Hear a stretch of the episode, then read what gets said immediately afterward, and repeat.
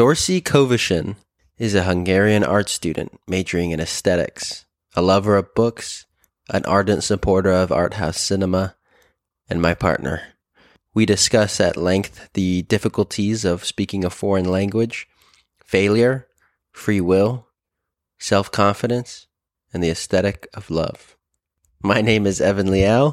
I've been continuously traveling for the past two years, and this is simply my humble attempt at capturing the genuine conversations I have along the way, discovering the essence of what it means to pursue a life well lived through the contemplation of love, death, meaning, and existence.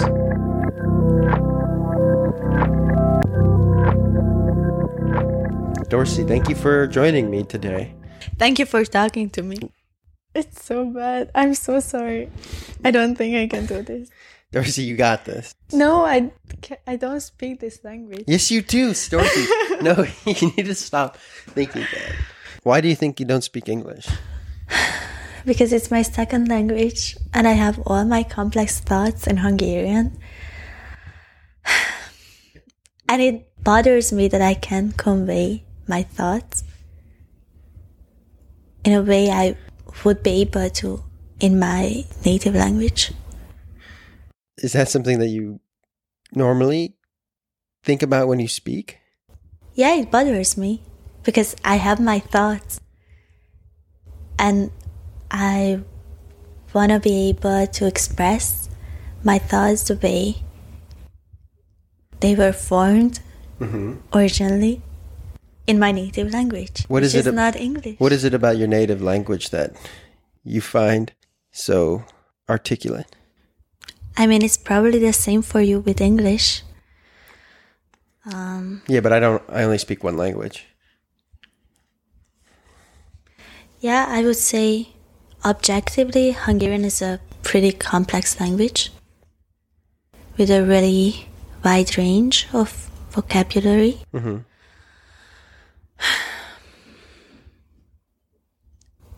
but it's probably just the lack of my own knowledge in English. I don't blame it on English. Why do you, Why do you think you don't have a grasp on English? I mean, I have it when I interpret things, but when I need to express myself, that's a that, that's a different question. And I, I can't. I don't know what it's like inside your mind. I don't know what it's like to think. yeah, you about, don't know. I don't know what it's like to be a person who speaks Hungarian and is trying to articulate themselves in English. but it's not about speaking Hungarian, it's about speaking a foreign language. But in your case, that's Hungarian. It is. To me, it's foreign. What's foreign is because we're speaking in English right now. Yeah. You don't. When you speak English, you do, do you not think that you have something worthwhile to say? I know what I want to say, and that's the annoying part because I'm well aware of what I need to say. It's just, it's just a question of um, how I'm able to express myself. And when you express yourself in Hungarian, how does that differ from expressing yourself in English? It's just more organic. It's more organic. Yes. It's the it's the same experience when you express yourself in English. You don't have to think about um all the like different like grammatic structures. You you can pay more attention to what you actually wanna say. I don't speak per- perfect English when I speak normally. Nobody speaks perfect English when they speak normally. Yeah, I don't speak perfect Hungarian when I speak Hungarian. Exactly. Why do you think you have to do it in English?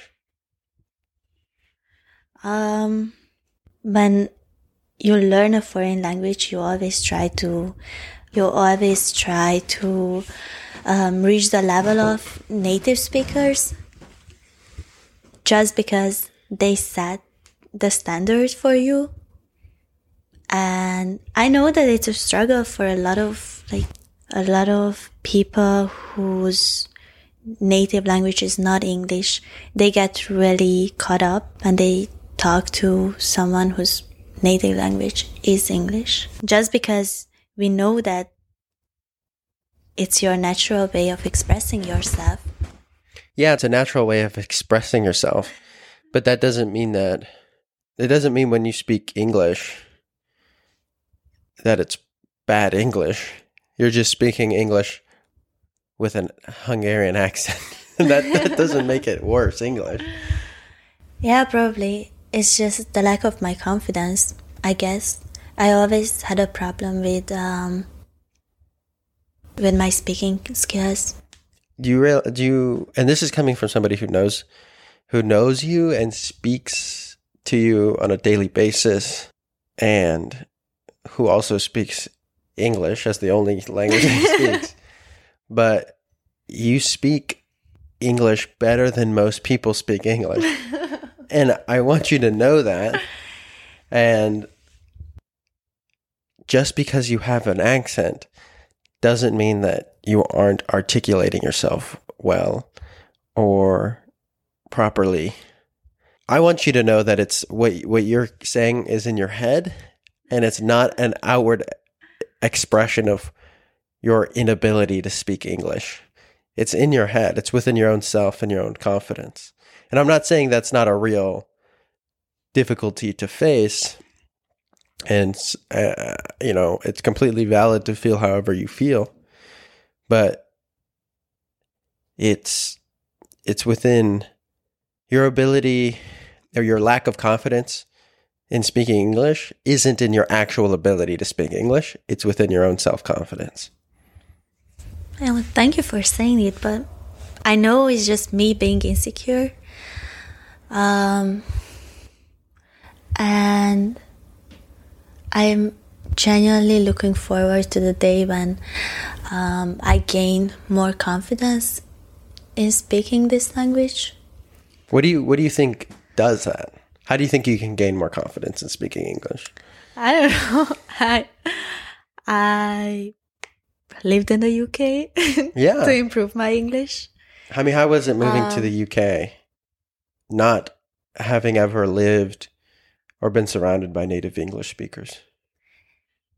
Yeah, that's the thing. I was surrounded by mostly international students and I got really comfortable with speaking English on a daily basis. But just because everyone else around me had um, another language as their native language and it was so okay to make mistakes in English, and everyone was really accepting uh, towards others. Um, and it's completely different when you're surrounded by native speakers. Because did you feel it was more accepting because everyone else who was within your cohort of uh, people that you lived with all were uh, non-native speakers? So you felt like yeah, everyone is kind of with English. everyone was struggling together. Yeah. yeah.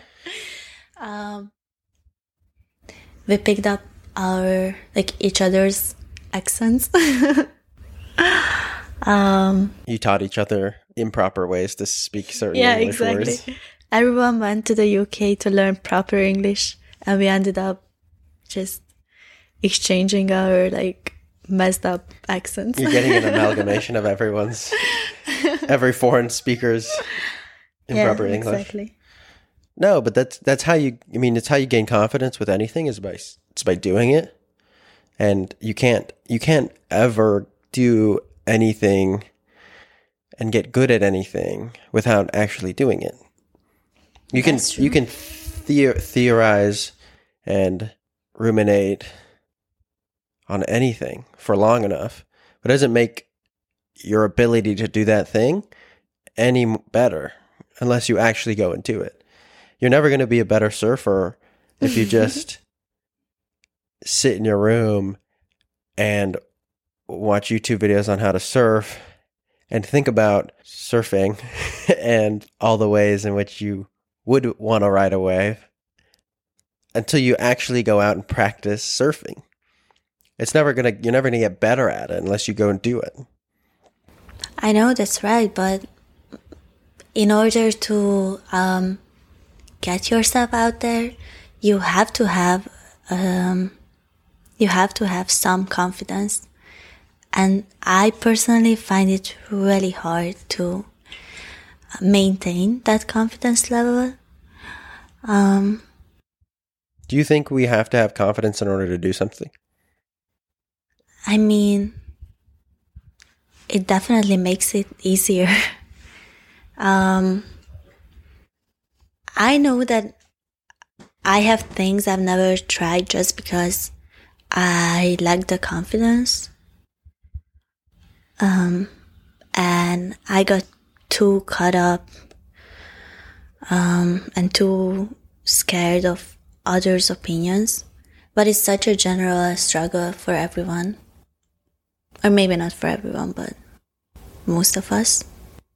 Yeah, I'd say most people struggle with some sort of. I think most people struggle with some sort of lack of confidence.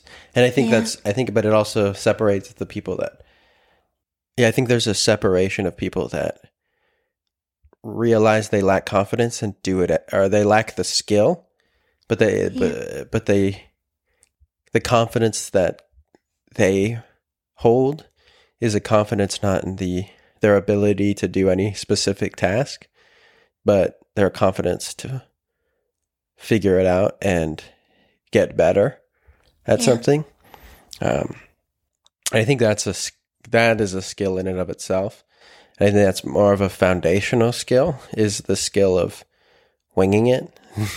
I, I, I, and uh, this is something we talked about before, which is how, how to fake it till you make it.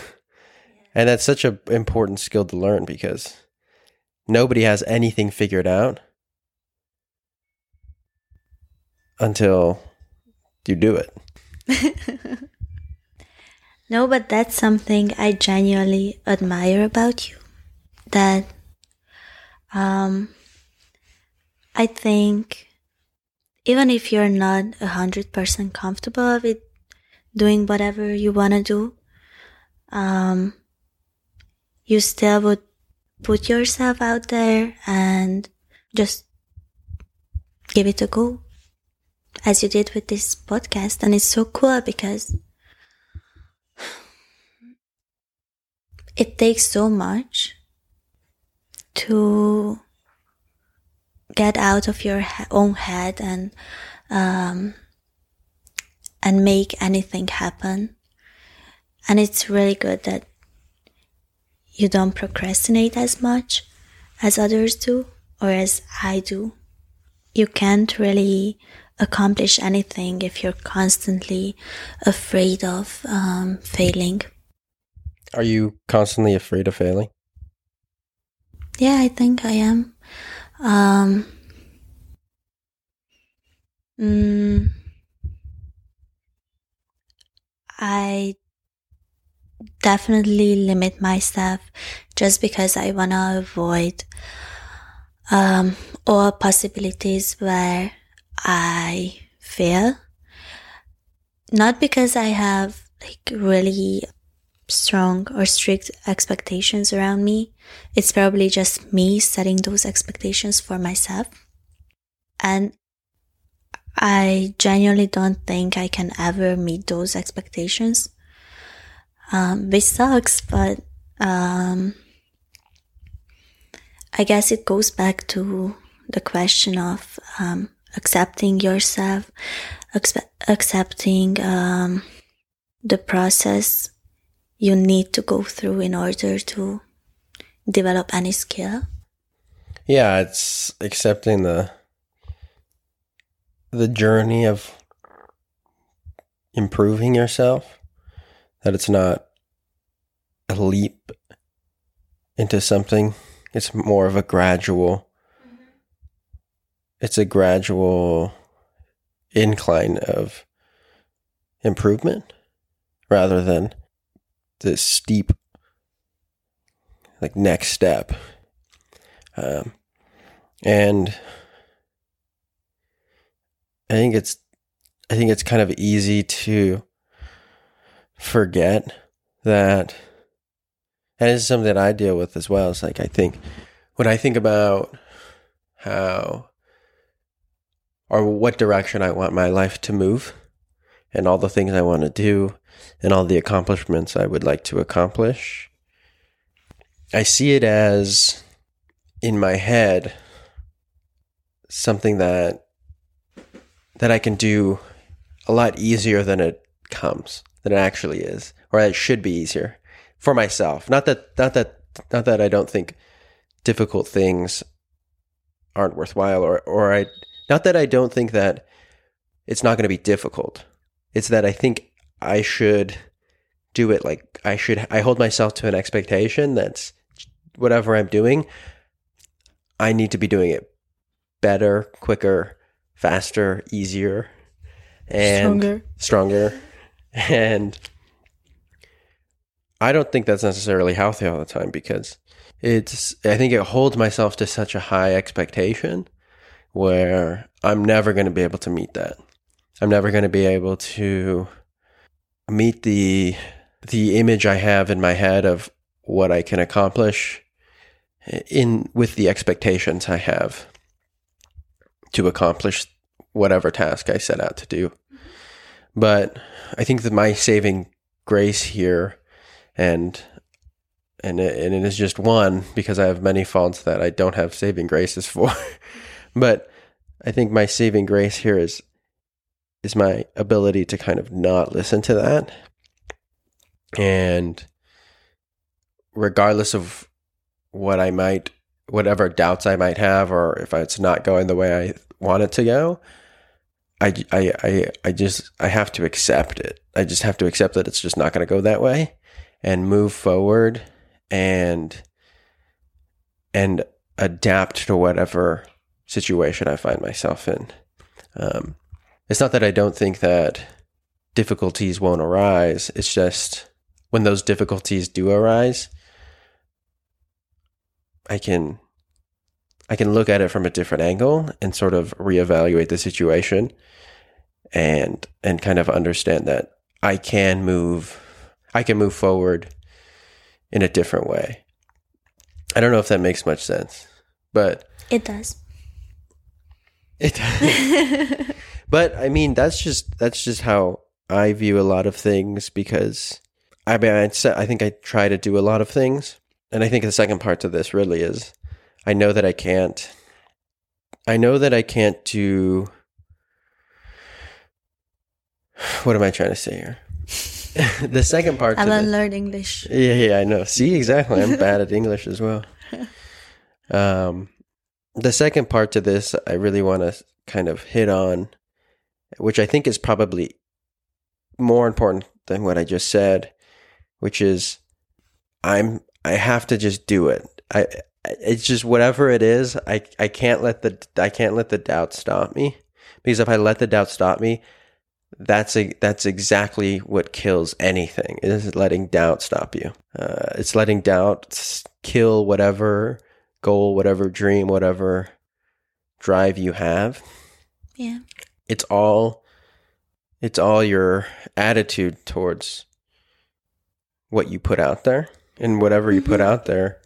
If you listen to the the the doubts that inevitably arise, they're only true as if, if you listen to them. Yeah, as long as you have the power um, to overcome these fears, you're good. But also, it's another question. Um, mm, do you um, does your performance alter your um, self image? Because I think my biggest issue is that I um, my self image um, it's really dependent on my performance in fields um, um, I value a lot. Um, and I know that it, I shouldn't let any type of failure affect my own self image, but somehow it's just so hard for me to separate these two things. I can answer for myself. I think it does, but I think my image, the image of myself, is constantly evolving. Mm-hmm. So, whatever my performance or lack thereof happens to be, I kind of shape that into my constantly evolving self image. So, it's not stagnant in that way. I don't let it I don't let it solidify to become so harmful that it stops me from doing something. Yeah, Yeah, I think that's that's a healthy way to cope with all the struggles you face when you're about to start something new. It's always so scary. At least it is for me. Why do you think it's so scary? Just because I don't want to face failure. Um, because I never learned how to separate my um, my self worth um, from my performance. Because growing up, um, I was taught that I'm defined by my performance in certain fields. And so I guess my identity developed based on my performance in general. I guess. So failure for you is tied to your self worth. Yes, I would say. And how do you what what would you define failure as? Um it's always a really disappointing feeling. Mm, you disappoint yourself in the first place. Um, and you disappoint everyone else around you. but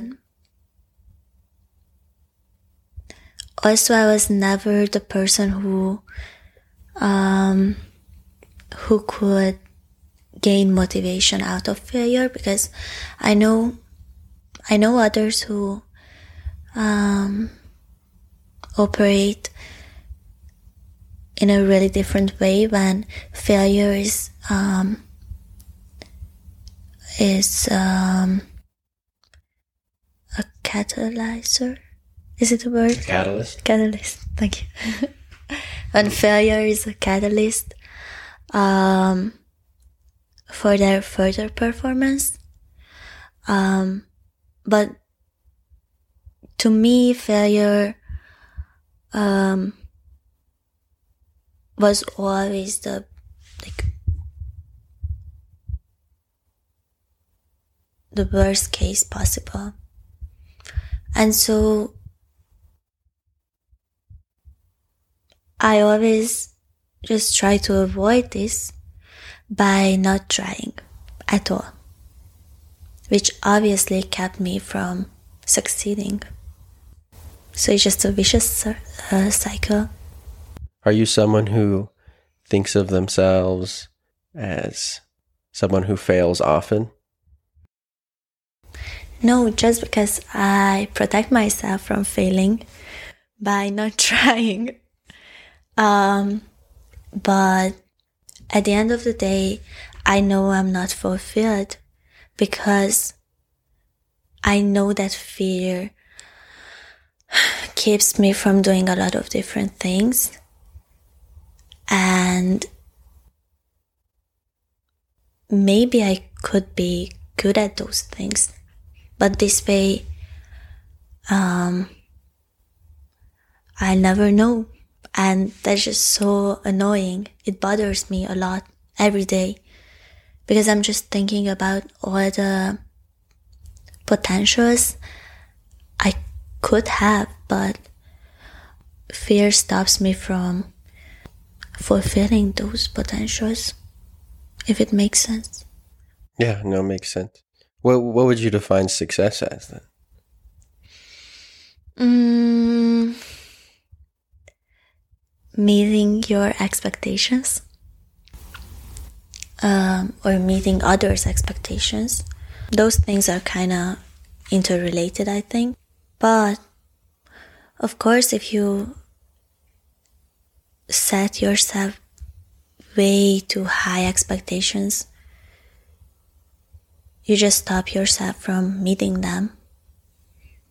So, I guess the first step is learning to be accepting and forgiving with yourself.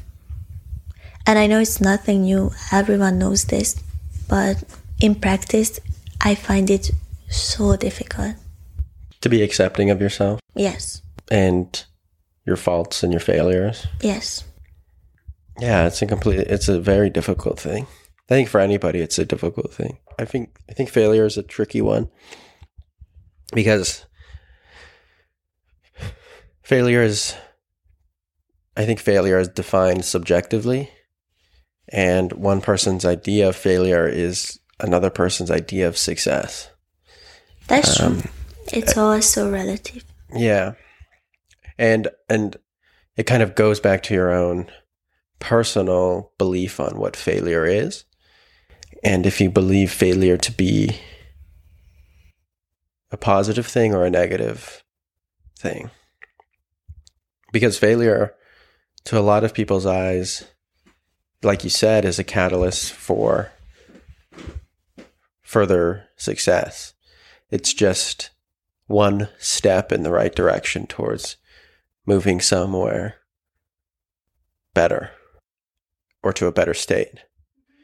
And while somebody can do the exact same thing as that person, but views failure in a completely different way, in a way that failure is a demotivating factor for them, and they see failure as their lack of ability and their lack of worth. And so you can come out of the same situation with the same exact actions and the same exact motivations, but come out with two completely different ways of viewing what happened. And two completely different ways of viewing what you did. Mm-hmm. And so, yeah, it's.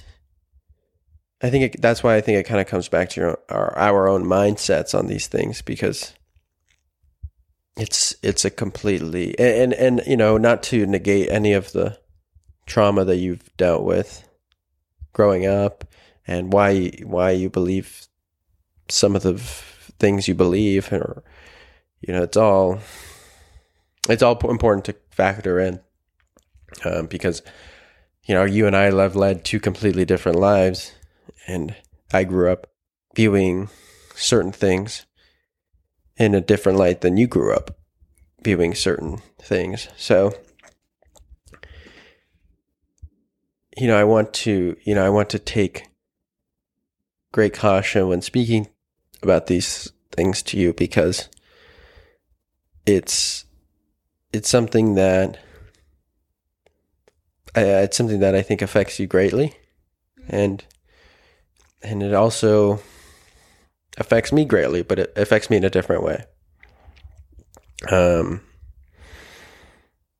and I think, and that's and I I think that's how I take failure is is this mo- is this stepping stone for me, Yeah, and I, I don't see it as failure. I see it as just the next step in the in the evolution of where I want to be. hmm And it's not to say I don't think I fail. I th- I fail all the time. I fail all the time, but I can't. that's unavoidable. it's unavoidable. It's it's you're never not going to fail, and I think that's I think that's a great point.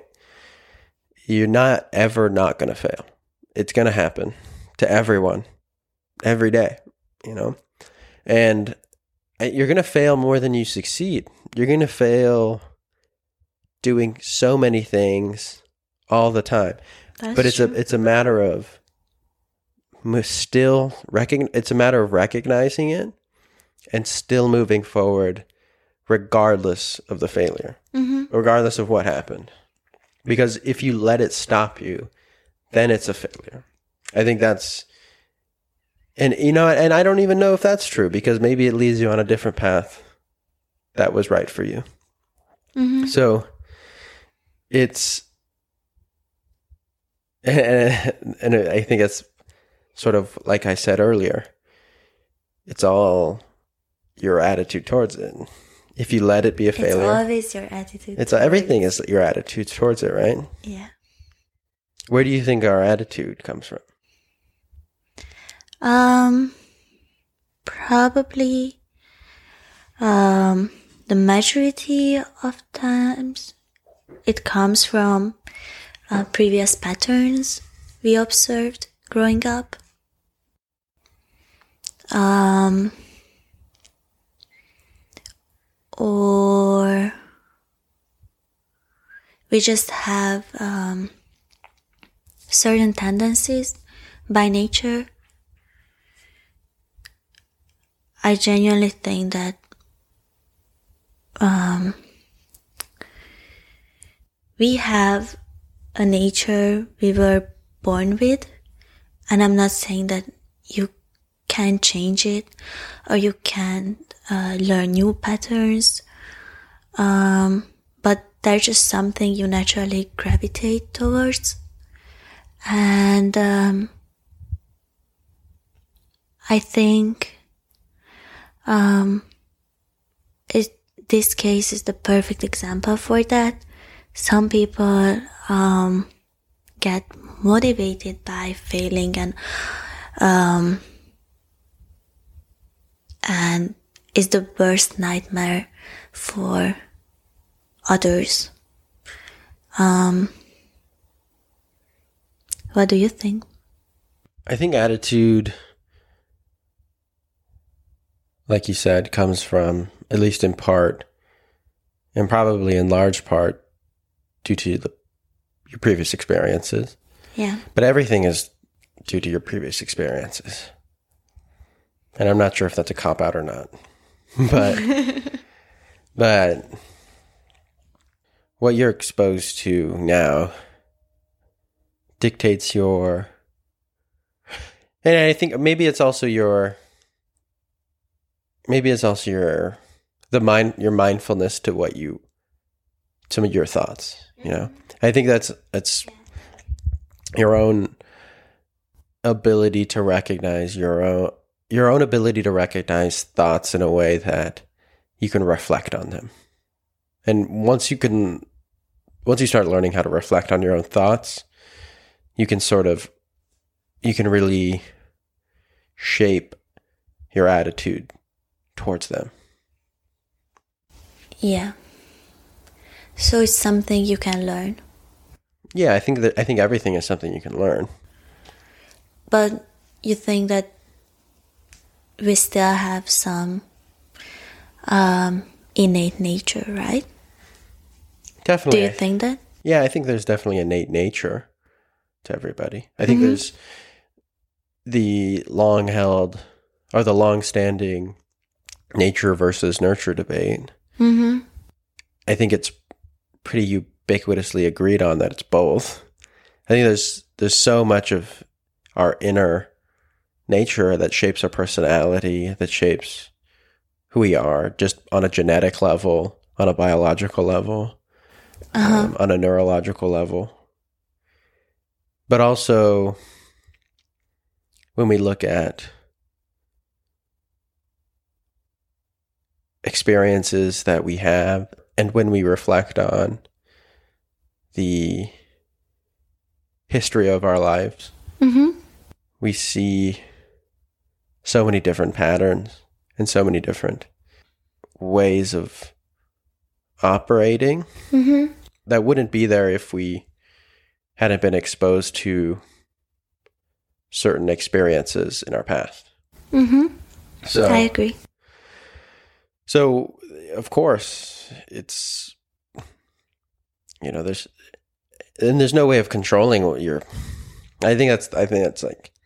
I mean, that's like it gets into the free will debate, and I think like everything, every, Everything every goes. every conversation I ever have is like, yeah, but what about free will?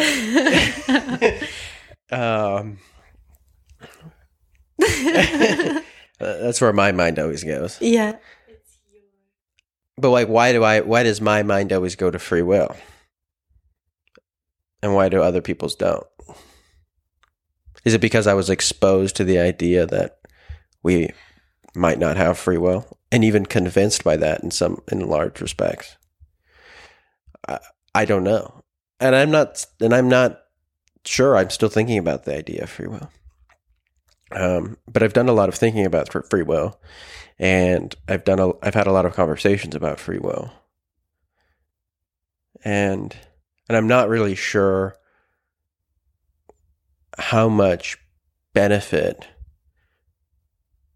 versus cons it gives to my life.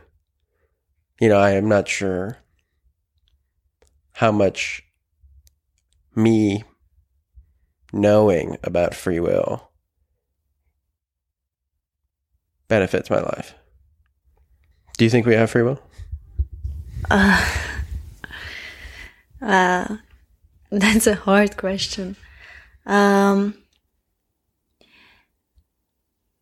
I like to think that we do to a certain extent. Um, and I, yes, I think we do have free will. Um, but also, I think everything is, um, everything is, um,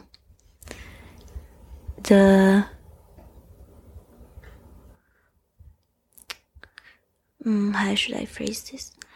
I think that free will, um, so life. Let's start off life. Let's start Let's go life. back to the original question. so I think that life consists of our free will and our um our ability to decide on certain things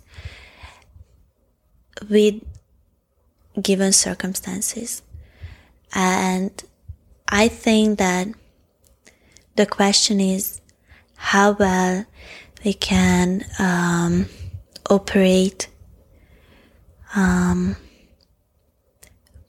with the, the the given circumstances. It's I think it's all a game of adjusting ourselves in the right way, um, because we we can find ourselves in situations where we just can't change the circumstances. And you still have you still have a choice of um, how you're gonna operate with the given circumstances. Does it make sense? Yes, I get what you're saying. Do you think that does our ability to operate within circum does our ability to operate within circum I can't speak. Given circumstances? yes, you're welcome. yeah, see, I told you you're better at English than I am. Can't speak. Does our ability to operate within certain circumstances Yes. does that negate our free will, our lack of free will? Because I the way I see it, we can still operate within the world and accomplish certain tasks that pertain to whatever circumstance we find ourselves in without choice, mm-hmm. free, conscious choice. So, what is the question here? when we think about free will, can can free will not be congruent with Use words I know. okay, let me rephrase this. If our ability to operate within the universe is de- is predicated on our lack of free will, we can still accomplish tasks. We can still enact change within the universe. We just don't have a choice in the matter of what we actually do. yeah, but I I think it's so immensely disappointing and depressing to think that um, it's all an illusion. Because what is the point if you don't have your choice? If you think that you have it, but after all, it all goes to the same direction. How do you stay motivated in um, doing the best you can? because if free will doesn't actually exist, there are still things that better or worsen our state of well-being. There are still things that we can we know or at least seem to know are better and worse things for us and the state of our collective well-being. Um, we we know that jumping into a pit of boiling lava isn't or wouldn't be the best physically for us. yeah. And I think it's within that we can sort of navigate around better our worst states of well being. And that's an extreme example, and that's just one singular example, and it gets much more complicated than that. But this is the debate that is so heavily argued about in moral philosophy. If we ha- if we have if we uh, truly don't have free will, what are the what are our morals grounded in? Yeah. Uh, can you have morality or objective morality with a lack of free will? Um, and and I think it's kind of based around the argument that there are still better worse states of well-being that we can sort of strive to attain collectively mm-hmm. and individually where we can sort of derive morality or at least a sense of obligation to one another even if we don't have free will. Where, where do you think free will comes from if we have it I think that we are conscious creatures. We are able to practice mindfulness to a really high extent. And um, I know that you value mindfulness a lot. Um, and I think mindfulness is a choice. You definitely can live your life without being mindful at all. And um, once you realize that you can pursue this um, practice, then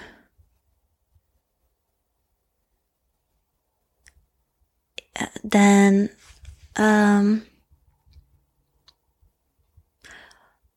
then you you start feeling the weight of your own choices. Um, and um, if you if you if you're convinced that there's no free will, then everything becomes so light just because you stop paying um, as much attention to your choices. Right? I, I'm not sure because I, I think that you know way more about free will than I do, but um, to me, it's kind of contradictory to think that um, we don't have free will on our own, but there's still a reason to uh, practice mindfulness. Yeah, I definitely think there's a reason to practice mindfulness, but I think that's still kind of, I think that still can be based on our understanding that there are better or worse states of well being. However, mindfulness doesn't mindfulness doesn't disprove free will or lack of free will. Uh-huh. I mean, what would you define free will as? Um, I think it's so hard. Um, I think free will um, is being aware of um, your own, or maybe it's not the right. It's such a heavy question. Um, free will um i don't know evan next question what is free will i have thoughts on free will but i genuinely don't know how to like define it. I think this kind of speaks to something that but just imagine imagine that uh, someone is convinced that they don't have free will.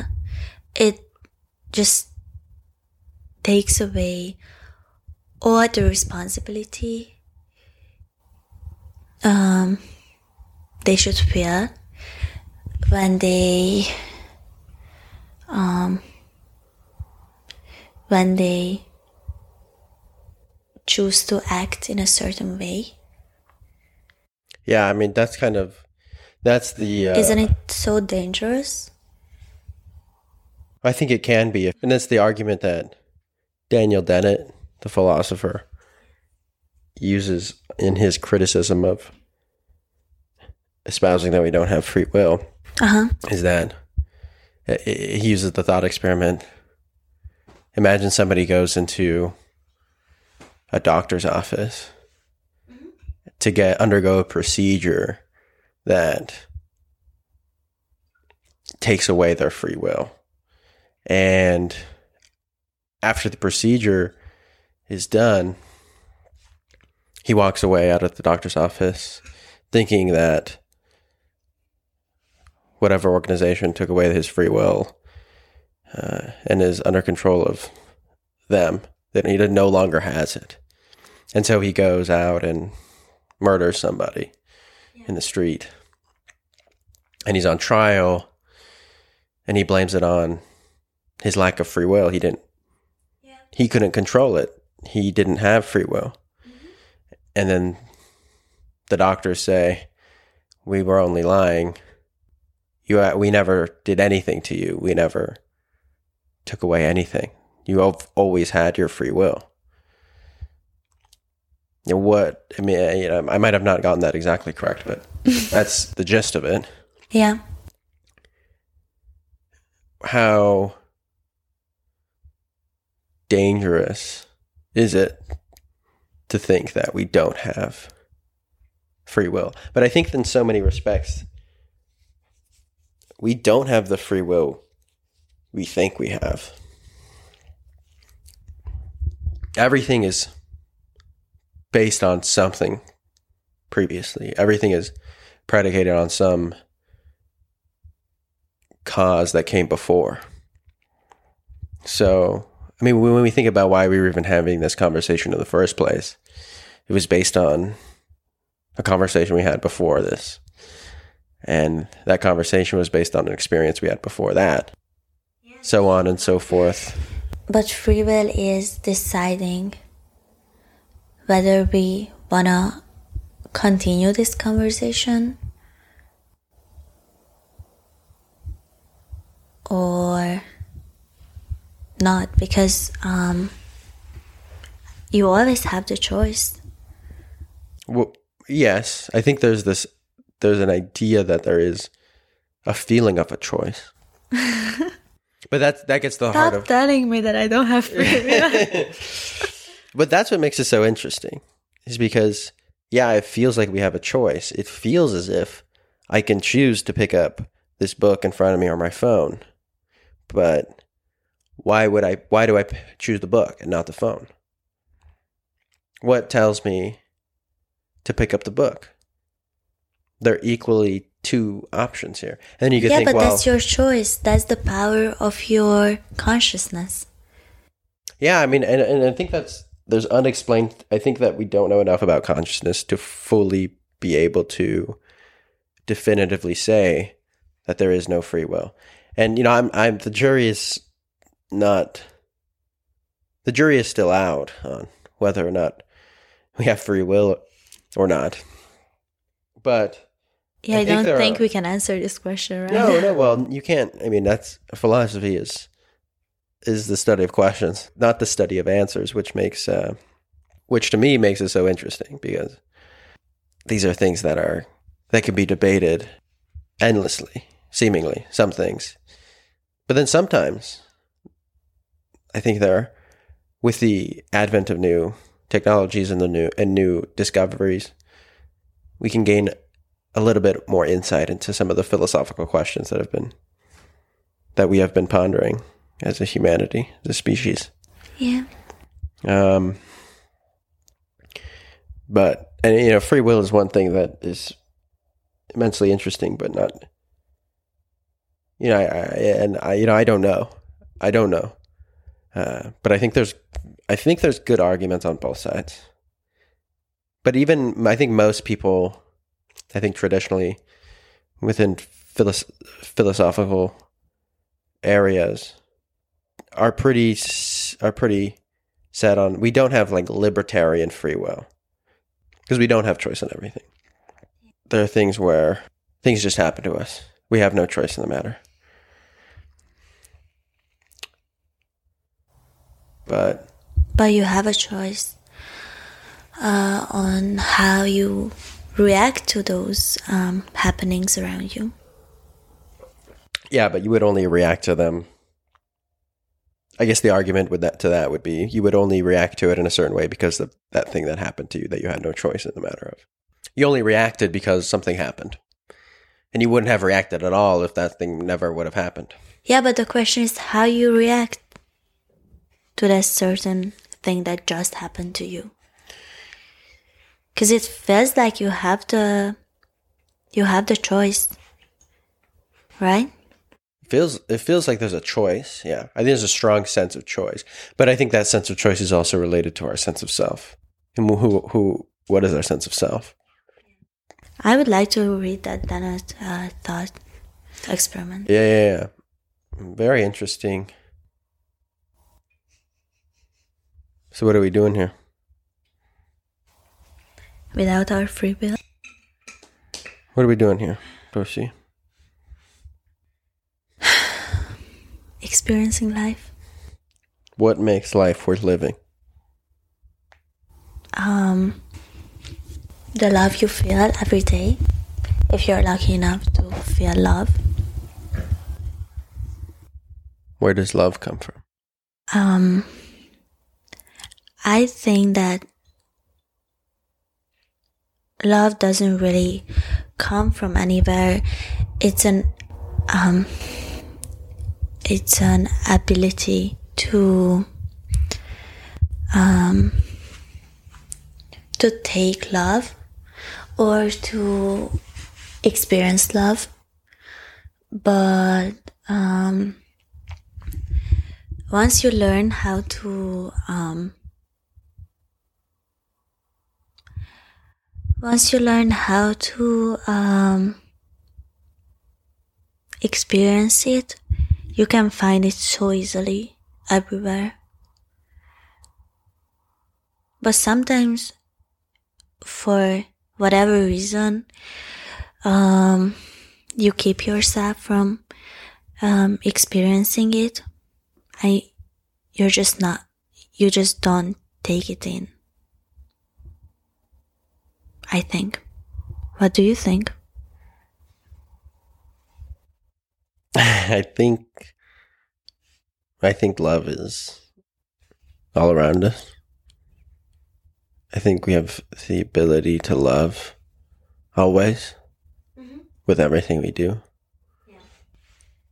And I think it is my belief that love is the driving force for anything good. If we want to f- define good as anything, or a state of well being as anything, is love. And every time I describe love, I describe it differently. I think it's something I've noticed. I never mm-hmm. describe it the same way. Every time I think about what love is, I think about it in a different way. And it's something that I alluded to in an in the previous episode of this podcast. That love is constantly evolving. Love is constantly changing and morphing into something that isn't the same. Mm-hmm. and it, and because it looks different within every aspect of life. We can love in certain ways today that wouldn't be loving tomorrow. I think that's interesting because it's so context dependent. Yeah, it is. You know? it's something that to me is the driving force for anything good but at the same time is so powerful that i think it's like i said earlier too it's something that always gives it always returns it never takes. Do you know the? It's from the Bible. It's um, it's a letter by Saint Paul to the Corinthians. Uh, the second letter, I think. Um, and in Hungarian we call it the anthem of love. Um, you don't know this, right? No, I'm not familiar. when I was in Catholic school, we had to learn it and we had to um, we had to repeat it every single day. And I can find it, but the thing is that in this verse, um, they describe love, and um, but it says that love always gives and never takes anything away from. Really? Yes. And I would really like you to read it, but um, now I got confused. What are your thoughts on Plato's Symposium? Oh, that's a really good question. Um, So, Plato's Symposium, describe Plato's Symposium for anyone who doesn't know. okay, so basically, um, it's Plato's, um, it's Plato's main writing on the philosophy of love, on his approach on the philosophy of love, and um, the situation is basically a feast where all the like ancient Greek intellectuals gather to um, discuss love and what they think about love. And I, um, I read it a while ago and I'm not sure I would be able to reconstruct it properly right now. And I don't want to say anything, um, mm, unrelated, but, um, you know that I'm really interested in the philosophy of love in general. And it's definitely, um, really important milestone in the tradition of uh, thinking about love. And, um, I think the idea that just uh, sticks with most people who read this um, piece is that um, how is it exactly? Because you read it recently. Um, that everyone, even before, um, even before humans were born, they originally had another half that just made them a whole, made them complete. And uh, before their existence started, they lost this other half. And so, um, basically, according to Plato, your whole life is just a constant search um, for this other half you lost? Yeah, I find that I find that a I find it very romantic. Yes, it is such a cute idea. It right? is a cute idea, and and it is it's a it's a romantic idea for sure. I'm not sure how based in any fundamental reality that is, but I think what I really took from Plato's Symposium is his uh there's a quote human nature will not easily find a better helper than love mm-hmm. and you know I, there's a lot that i think is based on a lot of mysticism yeah but it's it's something that helps define love somewhat categorically. Mm-hmm. I think I, what I what I take from Plato's Symposium is that the importance of love and how the very existence of what Plato's Symposium is is because of how much veneration there is for love how much we regard love in such a high esteem and trying to define it in any sort of solid way, it becomes such a difficult task. Um, and I, and I find it very difficult as well. But uh, you know, to to to bring it back to something you said earlier, it's easy to not remind ourselves to love. Mm-hmm. You know, sometimes we forget that love is what we need to be searching for what love is what we need to be reaching towards mm-hmm. at all times in anything we do. And it, like I said, it's so dependent on whatever context there is, while at the same time, it's not easy to necessarily extrapolate what we need to be doing. Because um, we can think we're being loving, and we are, but it's not necessarily what is going to benefit a certain situation. Because sometimes we can think all you want for a certain person is to to love them and care for them, which is which is a good thing. I think genuinely comes from a heartfelt, genuinely good place, as long as it does come from there. Mm-hmm. But it's not necessarily something that it might not be necessarily something that is most beneficial to another person because they just don't re- they don't see it in that way. They don't see it the way you see it. Yeah, I think you definitely have to learn how to love.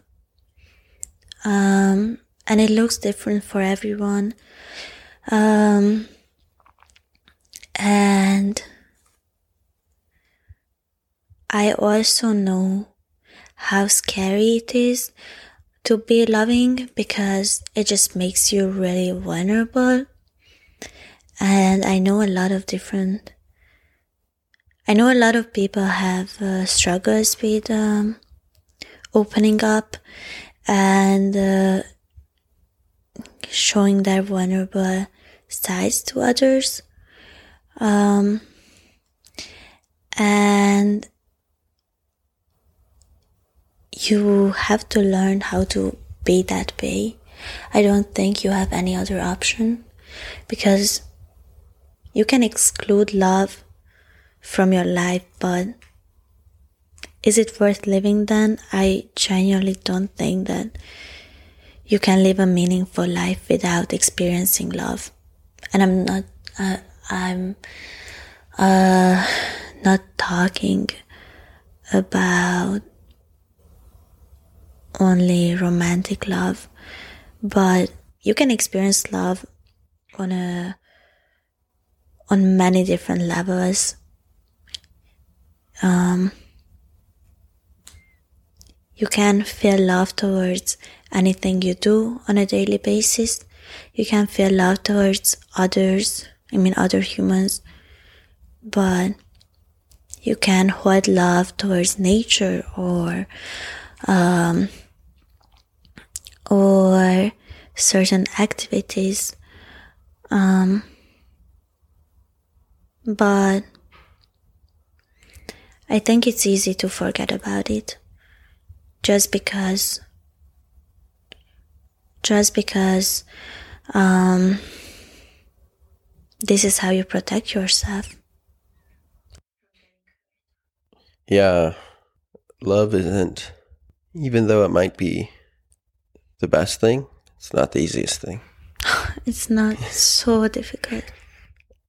It's incredibly difficult. And I think it's quite a profound point you just made. Love is uh love's difficult. Love is love is difficult sometimes. to be able to be vulnerable, to be able to be communicative in a way that is based in loving kindness and care and portray that in a way that is genuine hmm and thoughtful to the other person or to a situation. It's extremely vulnerable, extremely difficult because we're putting trust into somebody or something else. We're giving up our own individuality, our own safety in so many ways that it feels like there's so many barriers to do it.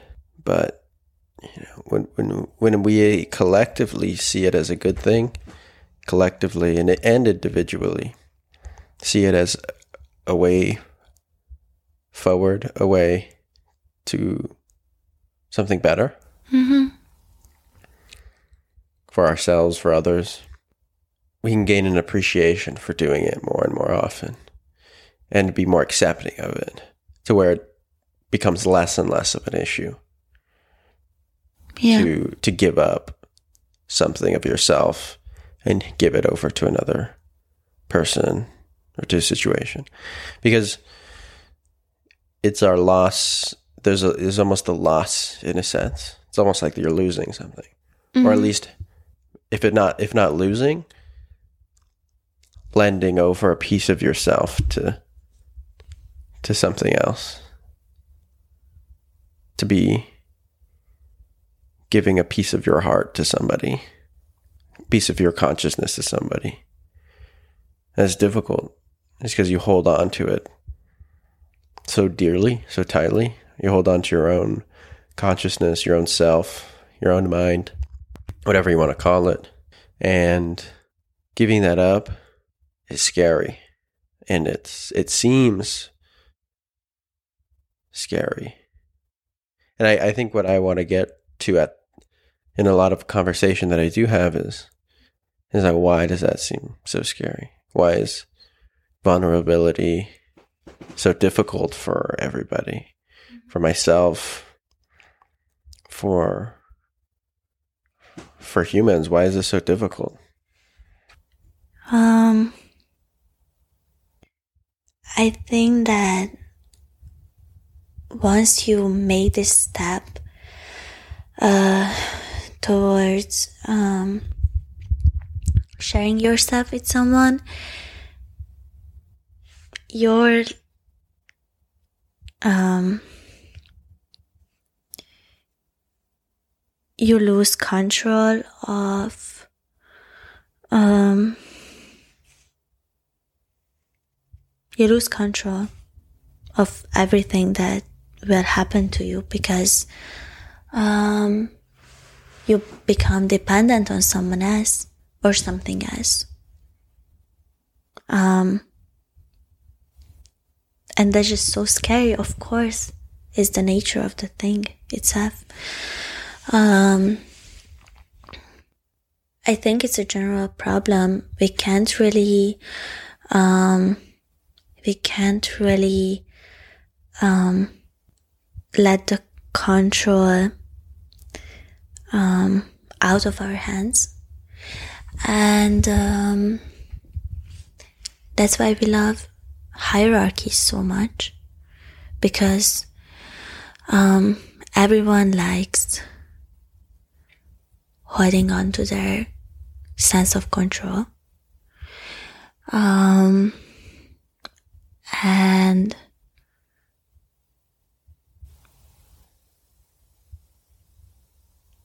it's just a question of trust, I guess.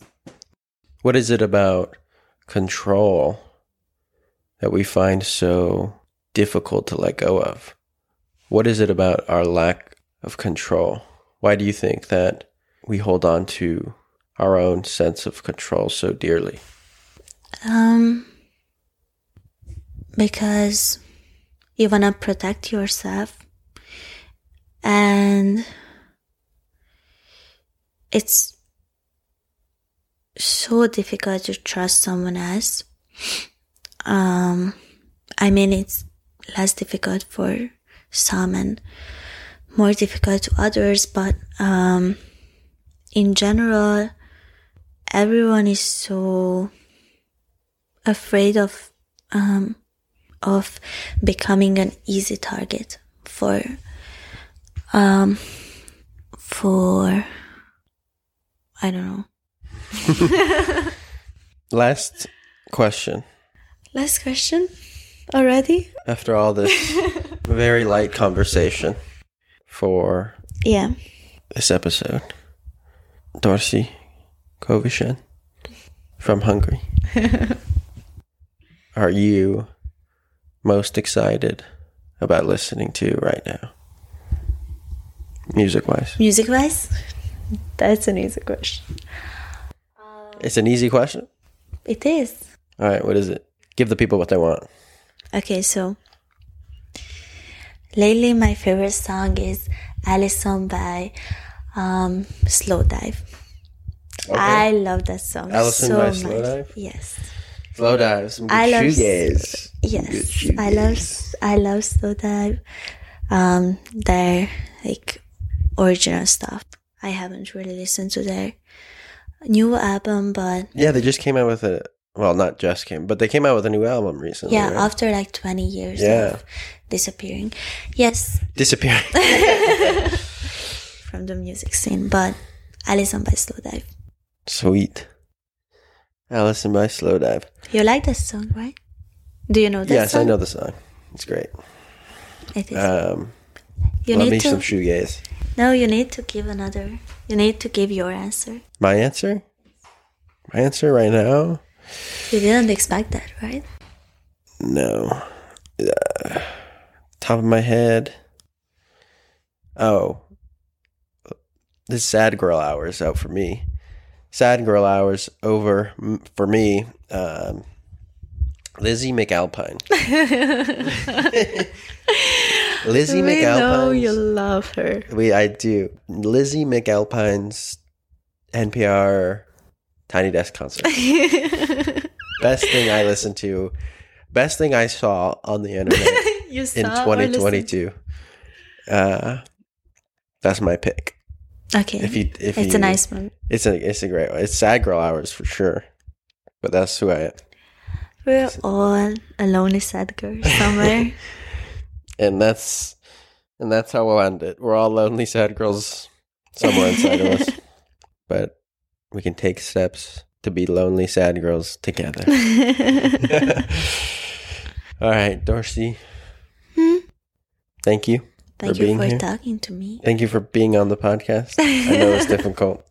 I know it was something of great worry for you, but Yeah, but we made it. but we made it. it. Thank you for talking to me. Goodbye. Goodbye. Quick note at the end here. In an effort to avoid advertisement and continue producing this podcast while traveling, I've officially started a Patreon. If anyone is interested in supporting this show, the link will be in the description. And to whoever is so kind enough to contribute, 10% of all contributions will be donated to the Sunshine Kids Foundation, a nonprofit organization committed to providing positive group activities and emotional support for young children with cancer, the website of which will be linked in the show notes. Thanks for listening.